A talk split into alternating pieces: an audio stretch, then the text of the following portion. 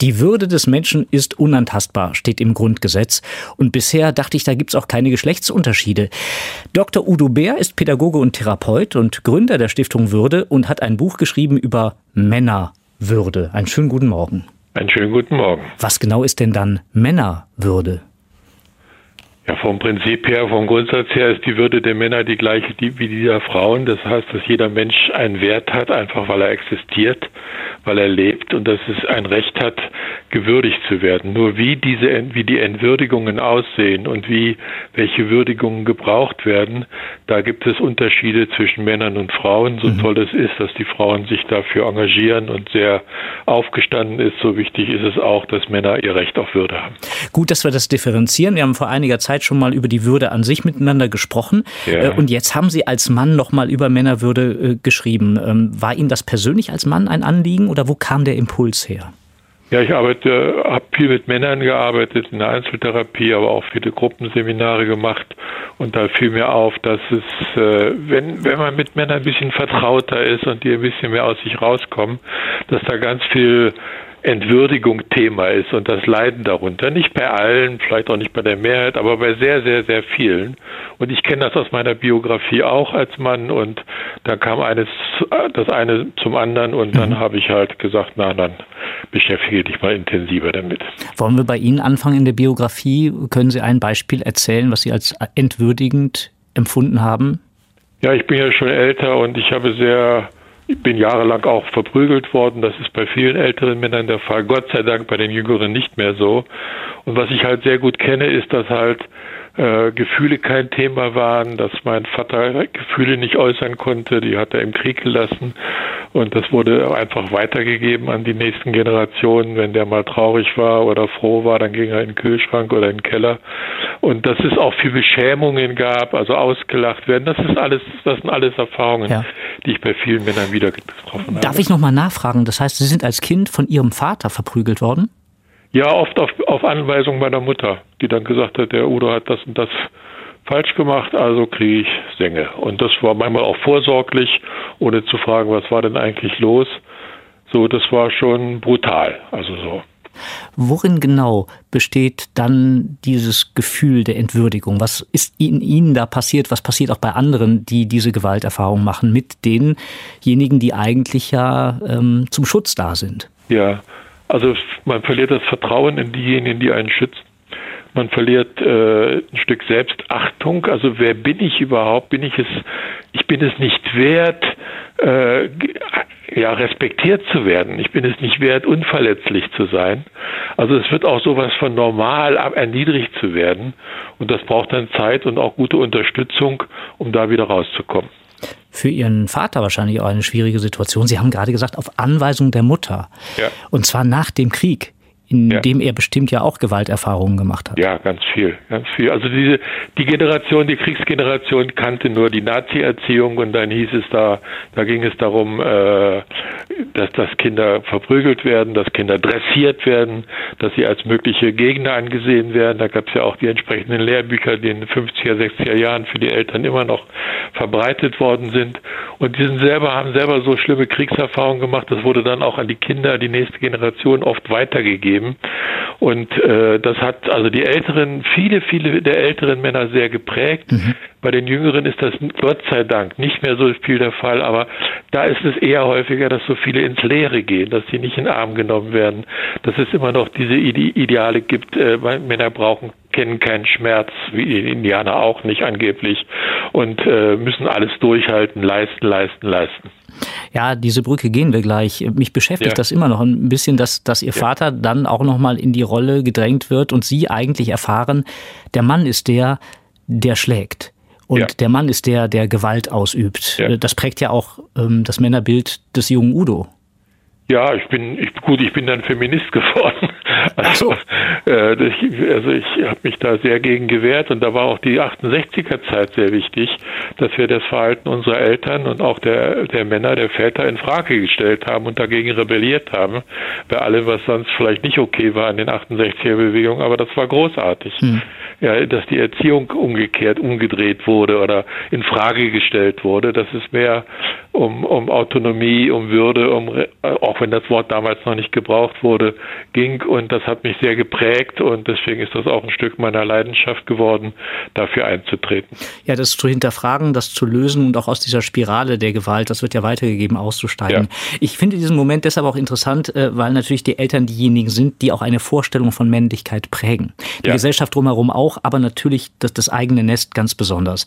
Und Sie haben jetzt auch schon angedeutet, dass äh, die Männer von heute, die also schon später dann eben auch äh, groß geworden sind, mit anderen Dingen zu kämpfen haben. Was erfahren Sie zum Beispiel in Ihrer therapeutischen Arbeit mit Männern, die um ihre Würde ringen? Ja, ja, also es gibt immer auch noch Männer, die sehr erniedrigt worden sind, auch von ihren Eltern oder von anderen, Großeltern oft zum Beispiel. Aber ein, ein eher harmloseres Beispiel, harmlos klingenderes Beispiel ist zum Beispiel, wenn ein Mann zu mir kam, zu mir in die Therapie und sagte, also er kriegt immer Druck von seinen Kindern und von seiner Frau, weil er seine Gefühle nicht zeigt. So weder mhm. schmerzliche Gefühle noch, noch lustvolle Gefühle. Also er kann das einfach nicht und er fühlt sich da sehr, sehr unter Druck gesetzt. Und dann kann man zum Beispiel Beispiel so eine, ich mache ja viel so kreative Therapien, Leibtherapien, äh, so, so eine Torte aufmalen, in, in, in zwölf Teile, Tortenstücke unterteilen und sagen, ne, malen Sie mal in ein Tortenstück oder schreiben Sie ein Gefühl, was Sie jetzt gerade haben. Und dann sagte er, ja, jetzt habe ich gar keins. Und dann fiel ihm ein Ratlosigkeit, fragte mich, ob das ein Gefühl ist, malte das rein mit einer bestimmten Farbe und dann habe ich gesagt, was ist denn das Gegenteil davon? Und so haben wir uns dann nach und nach an die, an die Gefühlswelt herangearbeitet. Und ich habe ihm auch immer meine Gefühle mitgeteilt und auch von mir erzählt. Das war ein Dialog. Mhm. Und das war ganz wichtig, weil er von seinem Vater das nicht kannte. Er, der hatte kein Vorbild kein Vorbild, Gefühle zu leben und ernst zu nehmen. Und von seiner Mutter hatte er eher das Gefühl, oder was heißt das Gefühl, eher die Erfahrung, äh, dass er, dass er ausgelacht worden ist, wenn er ängstlich war, wenn er, also das ist ganz diese Erfahrung, dass es, dass Männer stark sein dürfen und schwach sein dürfen, dass Männer zärtlich sein dürfen und auch mal laut oder leise. Also dieses große Und mhm. von den Gefühlen, das war nicht da und da ging er immer wieder mit seinen emotionalen Bedürfnissen ins Leere. So, das kennen wir, kennen viele, dass die Väter stolz auf die Kinder sind, aber das nicht sagen dürfen und nicht sagen können, aus welchen Gründen auch immer, vielleicht den Nachbarn gegenüber, aber nicht ihren Söhnen oder ihren Töchtern. Und das ist etwas, was die Menschen dann, dann zu dauerhaftem Leiden führt. Die müssen das neu lernen, wie sie eine Fremdsprache lernen. Mhm. Und dann, dann klappt das auch. Und Sie helfen dabei, zum Beispiel mit therapeutischen Verfahren, wie gerade geschildert. Hat die Familie da ein bisschen losgelassen? Also, denn das ist ja auch zusätzlich noch unangenehm, wenn man von der eigenen aktuellen Familie dann nochmal Druck kriegt, weil man sich ja. ja. auch unzulänglich fühlt mit den Gefühlen. Also, was hat sich ja. da verändert? Ja, er, er hat er, der erste Schritt war, dass er seiner Frau sein, sein Problem geschildert hat und nicht so getan hat, das wäre es keins. Ah ja. So, das ist der Anfang, ja. Wenn, wenn jemand über sich nicht erzählen kann, dann ist der erste Satz zu sagen, ich, mir fällt das schwer. Ich habe das nicht gelernt, ich kann das nicht und ich will es aber üben. So, ich merke dein Bedürfnis, ich fühle mich aber auch unter Druck, aber ich habe das, also mit dem würdigen, was ist, mhm. also das wertschätzen, was gerade da ist, ist nicht, Männer streben oft danach, gut, manche viele Frauen auch, perfekt zu sein, gleich Lösungen zu haben. So, und das ist viel zu schnell und man muss erstmal durchs Kuddelmuddel durch und dann muss man erstmal sagen, ja, ich bin verwirrt, ich bin unzulänglich und dann kann ich den nächsten Schritt machen und dann auch sich dann durchfummeln, dass man auch Lösungen findet und er Lösungen findet. Also ist dieser erste Satz, ich kann da nicht drüber sprechen, schon eigentlich die Öffnung des Fensters oder der Tür, genau. um dann natürlich einmal durch den Kuddelmuddel durch zu müssen, ja. wo Männer sich vielleicht auch scheuen, weil, weil Männer auch gerne, das ist jetzt vielleicht auch ein anderes Klischee, aber auch mit drin in der Erziehung gerne ordnen und äh, etwas ja. schaffen und etwas machen und äh, eigentlich nicht dafür bekannt sind, in der Gesellschaft ähm, ganz tief in das emotionale Chaos einzusteigen. Ja, oder das heimlich machen. Also mhm. Männer haben genauso viel Gefühle wie Frauen, genauso viel. Also das ist individuell gibt es Unterschiede, aber nicht nach Geschlechtern. Aber Männer sind, wir haben wenig Vorbilder, das zu zeigen und das, äh, also das, das mitzuteilen und dabei auch Unordnung in Kauf zu nehmen. Ich kenne das auch. Ich habe meine Kinder oder oder meine Frau früher mal mit einem Problem zu mir kam, dann wollte ich sofort eine Lösung. Wollte die gar nicht löst, hat sich selber. Ja, die wollte erstmal, dass, dass jemand zuhört. So, dass jemand das teilt, auch die Unsicherheit und die Fragen oder die Not teilt.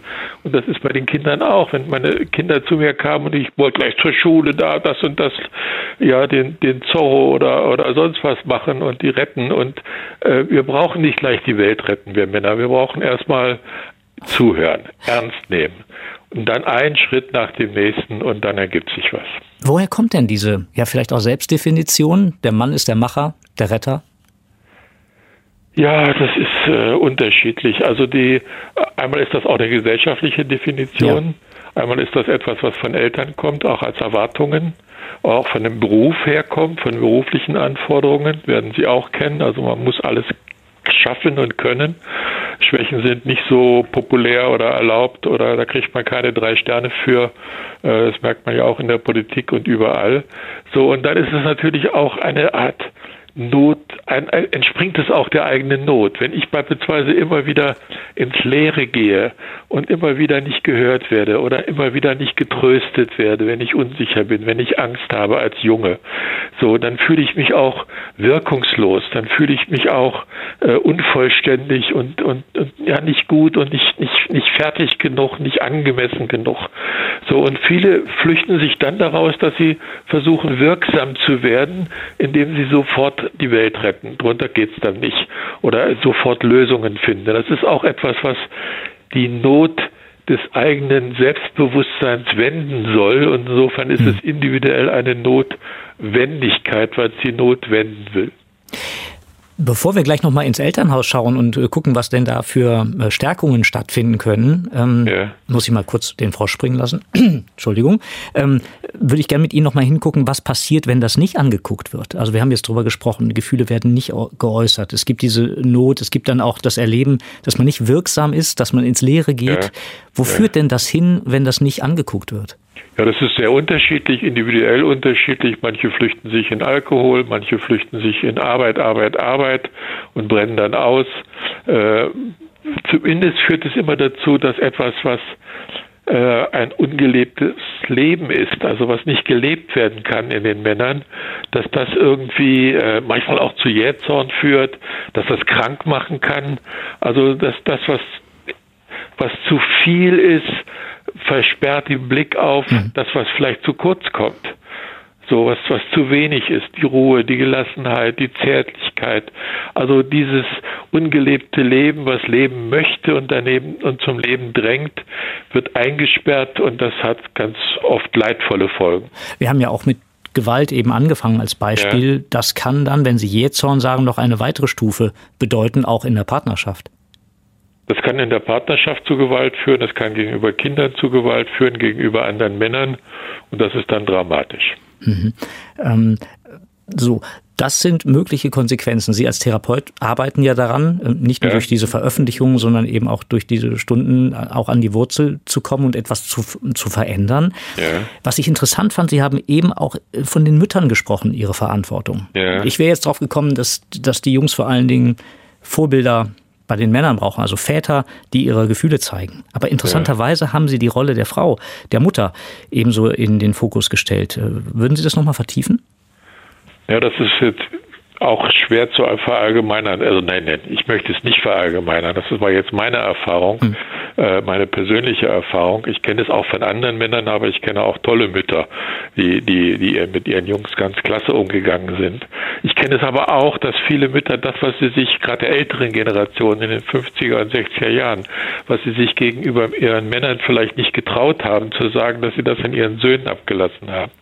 Also diese Rollenklischees, was Männer zu sein haben, gibt es nicht nur bei Männern, gibt es auch bei Frauen und äh, umgekehrt natürlich auch. Also das ist etwas, was es auch bei Müttern gibt und es gibt natürlich Söhne brauchen auch Trost von der Mutter, brauchen auch Unterstützung, Parteilichkeit von der Mutter, genauso wie sie sie vom Vater brauchen. Und diese Rollen sind sehr unterschiedlich. Viele, viele bemühen sich um darum, aber haben auch keinen Weg. Da gibt es sehr viel Unsicherheiten. Wir sind, in, was die Männerrollen und auch die Frauenrollen betrifft, in einer Übergangssituation. Es verändert sich was. Und ich weiß es von vielen Männern, ja, ich möchte nicht so sein wie die Machos, ich möchte nicht so sein wie die Täter, aber was bin ich dann? Ja. Und da gibt es eine große Suche, ja, und die gibt es äh, auch als Verunsicherung bei Müttern. Ja, ich möchte mein, meinen Sohn anders erziehen, als ich es vielleicht von meinem Vater oder Großvater her kenne. Aber wie mache ich das? Also da gibt es eine große Unsicherheit. Und das Wichtige bei dieser Unsicherheit ist, dass wir uns nicht selber nur unter Druck setzen, da den Stein des Weisen zu finden, mhm. sondern dass wir darüber reden. Ja. Weil, weil zu viel Mutterliebe wieder im Verdacht steht, gerade im Zusammenhang dann mit den Söhnen, dass man sie verhätschelt und dass man sie dann vielleicht ja. auf den Sockel stellt. Ja, das, ich finde das ziemlich Quatsch da mit diesen. Ne? Äh, es gibt solche Mütter, ja, es gibt solche Mütter, aber was da so als Tendenzen da propagiert wird, äh, das ist auch wieder etwas, da wird auch Fürsorge verächtlich gemacht und mhm. äh, das finde ich mit Verlaub gesagt, um das Lateinisch zu sagen, doof. Aber das Dilemma haben Sie ja skizziert. Also äh, Männer ja. wollen nicht mehr so sein wie beschrieben ähm, ja. und suchen einen neuen Weg, eine neue Rolle. Ja. Nun sind bestimmte Rollen aber auch schon weiblich besetzt. Ähm, und die Frage ist, wohin führt der Weg? Was ist dann die vielbeschworene neue Männlichkeit? Ja, das Wichtige ist, dass, dass, dass wir Männer uns nicht jetzt an und gegen und mit den mit der mit der weiblichen Identität äh, aus, äh, darüber äh, identifizieren, sondern dass wir unsere eigene suchen und finden, unseren eigenen Wert, unsere eigenen Möglichkeiten. So und das tut auch Frauen wahrscheinlich gut, wenn Männer selbstbewusst und selbstwürdigend sind mhm. und äh, auch kann, wer, wer sich selber ernst nimmt und würdigt, kann auch besser andere Menschen würdigen. Das ist meine ganz ganz große Erfahrung. So und es geht nicht darum zu gucken, wie machen das die Frauen und was brauchen wir dagegen oder anders oder sowas, sondern was brauchen wir? Was kommt in unserem Leben zu kurz? Eine große Hilfe für viele Männer ist das große Und mit drei Großbuchstaben. Sozusagen, ja, ich bin schwach und ich bin stark. Ja, ich bin laut und ich bin leise. Also dieses, ich bin unsicher und ich habe aber auch Sicherheiten. Ich habe Lust auf dich, meine Frau, mein Mann, wie auch immer und ich habe auch anderes mit dir vor oder teile auch gerne anderes mit dir. Also dieses große Und auch für sich zu erlauben und auch mit anderen zu leben, weil da wird man, kommt man aus der Starre raus und aus dem Druck ein bisschen raus. Ja, aber wenn wir über Druck sprechen, gibt es da ein anderes Und, nämlich in diesen vielen Rollen. Ich habe sie eingangs ja. mal erwähnt. Ja. Äh, also ich bin hier der Ernährer und äh, der Vater und ja. der Liebhaber und, und, und. Und immer möglichst gut. Ja. Wenn Sie sagen, möglichst gut ist okay. Viele Männer leben damit, okay. dass sie das perfekt haben wollen. Ja. Ja, und das, das treibt zu Haarausfall und macht unheimlich Druck. Ja. So, ganz viel. Aber aus Aber, diesen Rollen kann man doch nicht aussteigen, aus diesem Nein, Rund. kann man nicht. Nein, durchfummeln ist meine Devise. Mhm. Gemeinsam. Ich kann es auch auf Lateinisch sagen, aber ja. durchfummeln. Also wir, wir sind ja hier wir können einfach so drauf losreden. Hört ja keiner zu. Nein, doch. Also durchfummeln, gemeinsam durchfummeln und darüber reden. Immer wieder von Fall zu Fall würdigen, was ist. Was heißt denn dieses Würdigen, was ist? Wie kann das denn im Alltag zum Beispiel aussehen?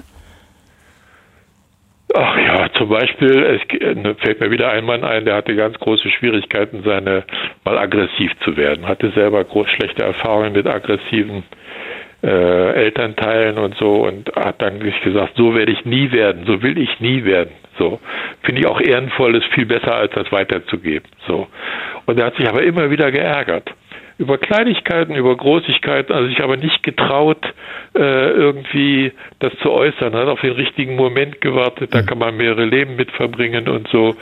So, dem habe ich dann geraten, fang mal mit was ganz Kleinem an. Und der hat sich geärgert darüber, dass er auf dem, auf dem Board über, über dem Waschbecken da sein Rasierzeug hatte, sein bisschen, und das wurde immer wieder weggeschoben, weil dann seine Frau und seine Tochter ganz viel Platz brauchten. Und dann hat er sich mal den Mut zusammengefasst und gesagt, hör mal, können wir das nicht mal ändern? Ich brauche auch ein bisschen Platz. Und dann haben wir einfach gesagt, ja. Manchmal ist das gar nicht so schlimm. Ja. Also auch die kleinen Sachen zu würdigen. Auch auch äh, jemand gegen Druck hilft drücken ist mein Leitsatz. Wenn wenn wenn meine Frau Druck hat, dann hinzugehen und sagen, komm, ich drück dich. Und wenn ich Druck habe, zu sagen, ich möchte mal gern gedrückt werden. Also in Kleinigkeiten transparent zu sein und auch das zu teilen, was gerade ist. Das meine ich würdigen, was ist. Ist dann am Ende noch wichtig, was dann männliche und weibliche Identität ist? ist das, spielt das noch eine Rolle in der Partnerschaft? Das weiß ich nicht. Es wird immer Unterschiede geben, da bin ich mir ganz sicher, Gott sei Dank auch. Äh, aber, aber es kann aber dann auch mal gar keine Rolle mehr spielen. Also wer, wer traurig ist, das ist, da gibt keine männliche und keine weibliche Trauer. Es gibt Unterschiede, damit umzugehen. Aber wenn man übt und lernt, das zu teilen und gemeinsam zu trauern und nicht nur wie Lucky Luke einsam durch die Wüste zu reiten mit seinem Schmerz, dann, dann, dann hebt sich das vielleicht auf. Das, das kann sicherlich gut sein. Reitet Lucky Luke nicht am Ende mehr in den Sonnenuntergang? Genau, wunderbar. Also wenn dann gemeinsam aus. in den Sonnenuntergang rein. ja, wenn man die anderen Sachen dann gemeinsam gelöst hat. Das erfordert aber Lernen. Sie sagten gerade Training. Ja, ja. Äh, also auch etwas, was unterwegs verloren gegangen ist, wiederentdecken. Also das ist das ist Arbeit. Das ist Arbeit das, und die lohnt sich. So, es ist Arbeit, weil man mal ein bisschen über seinen Schatten springen kann. Manche Männer sagen auch, ach, das kann ich doch nicht. Sage, man muss auch mal was machen, was man ja. noch nicht kann. Ja, sonst, sonst verpasst man die Chancen. Das ist Arbeit, das ist Mühe. Und ich sage, das lohnt sich, weil, es, weil das Leben lebenswerter wird, weil man mehr lachen kann, weil man mehr weinen kann, weil, weil man glücklicher wird, weil es mehr bessere Beziehungen gibt, die nicht durch Leistung immer wieder definiert hm. sind. Das ist schon ein super Schlusswort. Ich würde es gerne so stehen lassen, aber ein, ein, Aber regt sich noch in mir. Wir haben ja sehr jetzt in die kleinen Strukturen geguckt, in die ja. Familie, in die Partnerschaften. Ja. Aber es gibt ja diese Gesellschaft, die auch so geprägt ist, gerade von, ja. von Werbebildern, äh, von, von Filmen, also medial ganz viele Männerbilder. Mit denen muss man ja auch klarkommen als Mann. Ja. Also wie, wie grenzt man sich da ab oder was nimmt man und was nimmt man nicht? Also ich finde wichtig, dass wir Männer uns eigene Vorbilder suchen. Ja, das muss nicht Rambo sein, das muss aber auch nicht Woody Allen sein.